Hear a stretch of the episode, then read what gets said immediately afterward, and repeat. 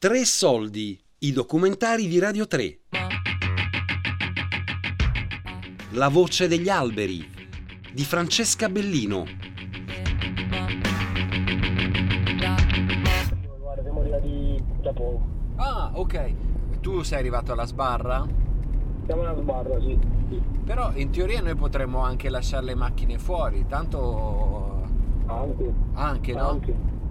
Ok, Eh. allora ti aspettiamo qua. Ma che dici? Tanto eh, dobbiamo soltanto camminare eh, lì nella zona, vedere il posto dove ci stanno i sensori. Quindi va bene Sì, così. sì, Ah, penso di sì. Ok, va bene. bene, a tra A poco poco. allora. Ciao. Ciao. Ciao ciao. Ciao, ciao. Benissimo. Il bosco è- non è recintato, però le vie di accesso sono chiuse per permettere di evitare il malcostume. Ci sta della gente che si diverte a buttare spazzatura nel bosco, non so perché, onestamente è una cosa che non capisco. E allora mettendo queste sbarre si permette di avere i sentieri più puliti e anche questi sensori che hanno eh, delle celle eh, fotovoltaiche eh, per dare energia di tenerle un pochettino più protette. Eccoci arrivati. Ciao Cristiano. Ciao Antonio, buongiorno. Ciao, buongiorno. Ciao. Eh, sentite adesso ci cambiamo? Sì. Perché ho visto che c'è tanto Sì, fango. ci prepariamo. Ci prepariamo. Grazie. Sono partita per Piegaro per sentire la voce degli alberi.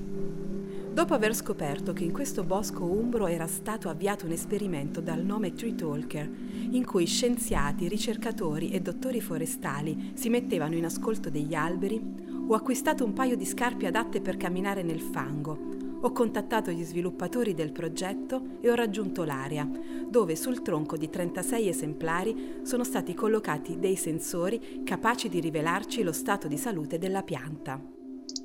Eh, sono Antonio Brunori, sono un dottore forestale perché io fin da bambino amavo gli alberi, amavo la vita dei, dei boschi volevo saperne di più e ora a 53 anni sto proprio eh, mettendo a frutto questa passione, sto vivendo il mio sogno. Eh, uno delle- dei modi con cui sto vicino alle piante è quello di capirle, di parlarci, di ascoltarle e questo esperimento è uno dei tanti modi per eh, trasmettere eh, questa mia passione e farla divulgare, farla conoscere a tutti.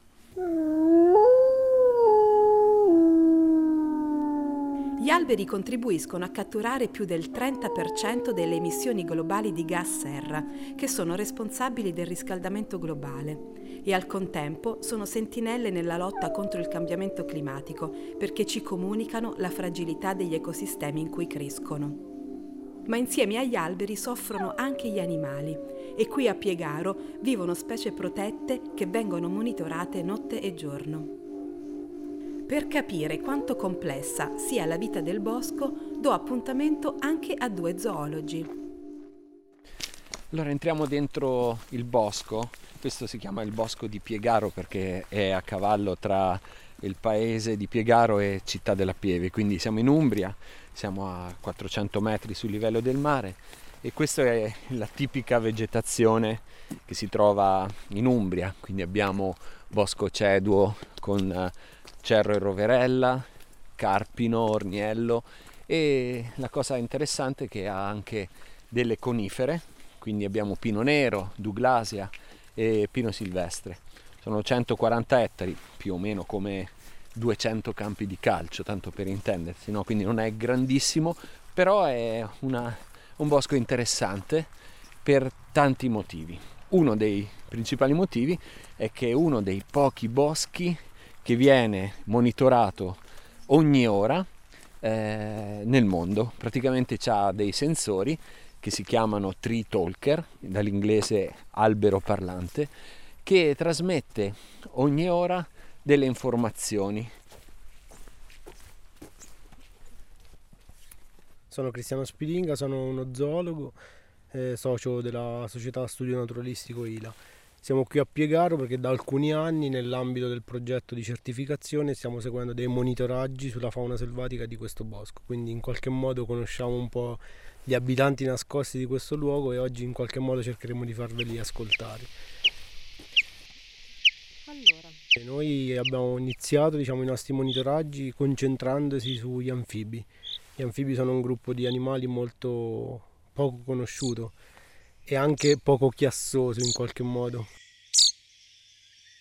In questo bosco, dicevo, vivono numerose specie di anfibi, proprio perché questo bosco, gestito opportunamente, consente di conservare al suo interno dei corsi d'acqua dove appunto in, questa, in queste piccole pozze si riproducono specie estremamente importanti. La salamandrina dagli occhiali vive in questo bosco e si riproduce in particolare nei corsi d'acqua che scorrono all'interno del bosco quindi è possibile trovarla per pochi giorni all'anno in primavera dentro l'acqua. Tutto il resto del tempo vive all'interno del bosco nascosta tra la lettiera, quindi all'interno delle foglie che cadono dalle piante, per cui da qui anche l'importanza degli alberi e dell'ecosistema forestale. La salamandrina dagli occhiali è, è, è speciale, è speciale perché è un endemismo. Che, così, che significa endemismo? È una specie che è presente solamente in alcune regioni, in particolare in Italia dalla, dall'Aspromonte fino all'Appennino Ligure sono presenti due specie di salamandrina dagli occhiali che in nessun'altra parte del mondo vivono. Il cambiamento climatico influisce in particolare su specie estremamente sensibili tra cui gli anfibi. Gli anfibi sono animali eterotermi, quindi la loro temperatura è dipendente dalla temperatura esterna, per cui variazioni anche di un solo grado possono creare est- dei squilibri molto forti nella loro fisiologia, proprio perché loro non hanno capacità di termoregolare come facciamo noi mammiferi o gli uccelli. Per cui il cambiamento climatico sulle specie appunto di invertebrati, di anfibi e di rettili sicuramente crea maggiori, maggiori problematiche. Sulla salamandrina diciamo che un po' come tutte le specie di anfibi soffre del cambiamento climatico anche perché i corsi d'acqua dove si riproduce sono soggetti comunque a una riduzione del regime idrico a causa spesso della mancanza della riduzione di piogge, per cui non trovano più l'habitat dove riprodursi. In altri casi invece le piogge eccessive possono portare via diciamo, tutte le ovature che loro depongono in acqua aggrappate a piccoli sastini o ramoscelli all'interno del corso d'acqua per cui piogge intense, massicce e concentrate in poco tempo possono vanificare la riproduzione.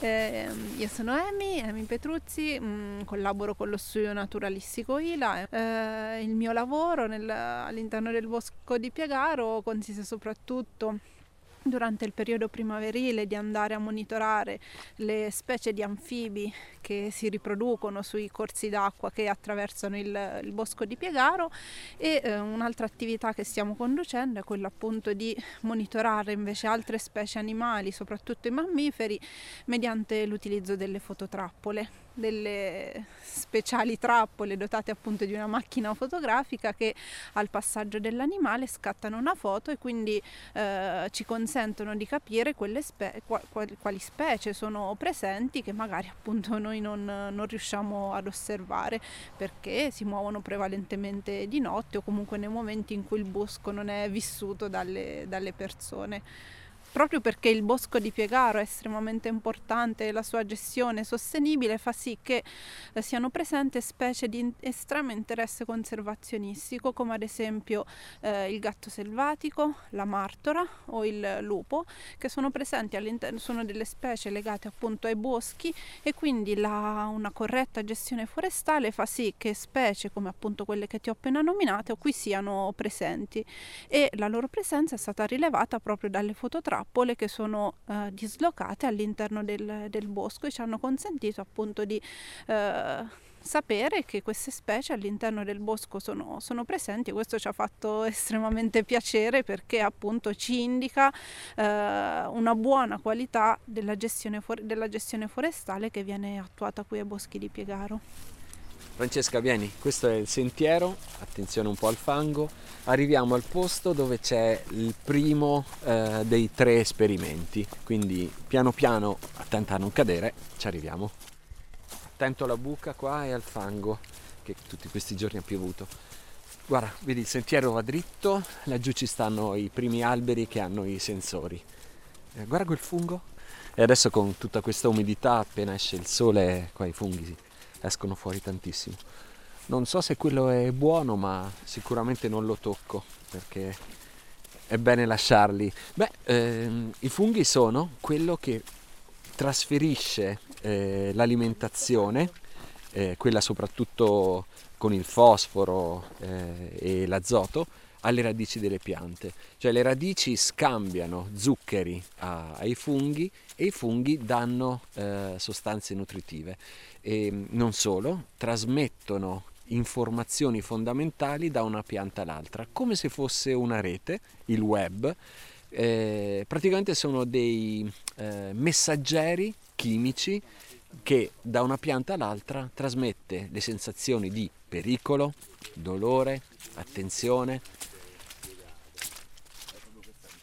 le piante comunicano tra di loro, ma non come pensiamo noi, perché noi siamo abituati a paragonare gli altri solo al nostro modo di percepire. Loro comunicano attraverso radici, attraverso prodotti diciamo chimici, attraverso ehm, vibrazioni e, e, i funghi sono parte integrante di questo sistema di comunicazione. Sotto i nostri piedi in questo momento c'è un intero network, un'intera comunicazione, televisione, radio, internet, c'è tutto qua sotto.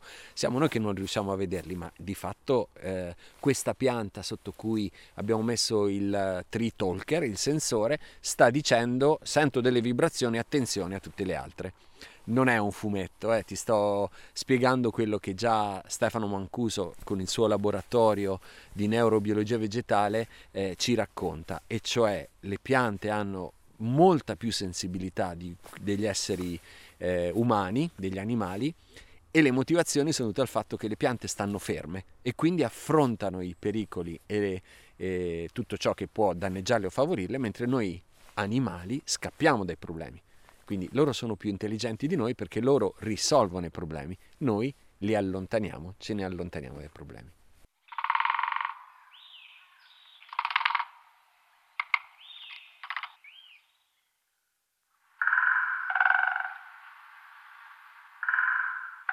La voce degli alberi di Francesca Bellino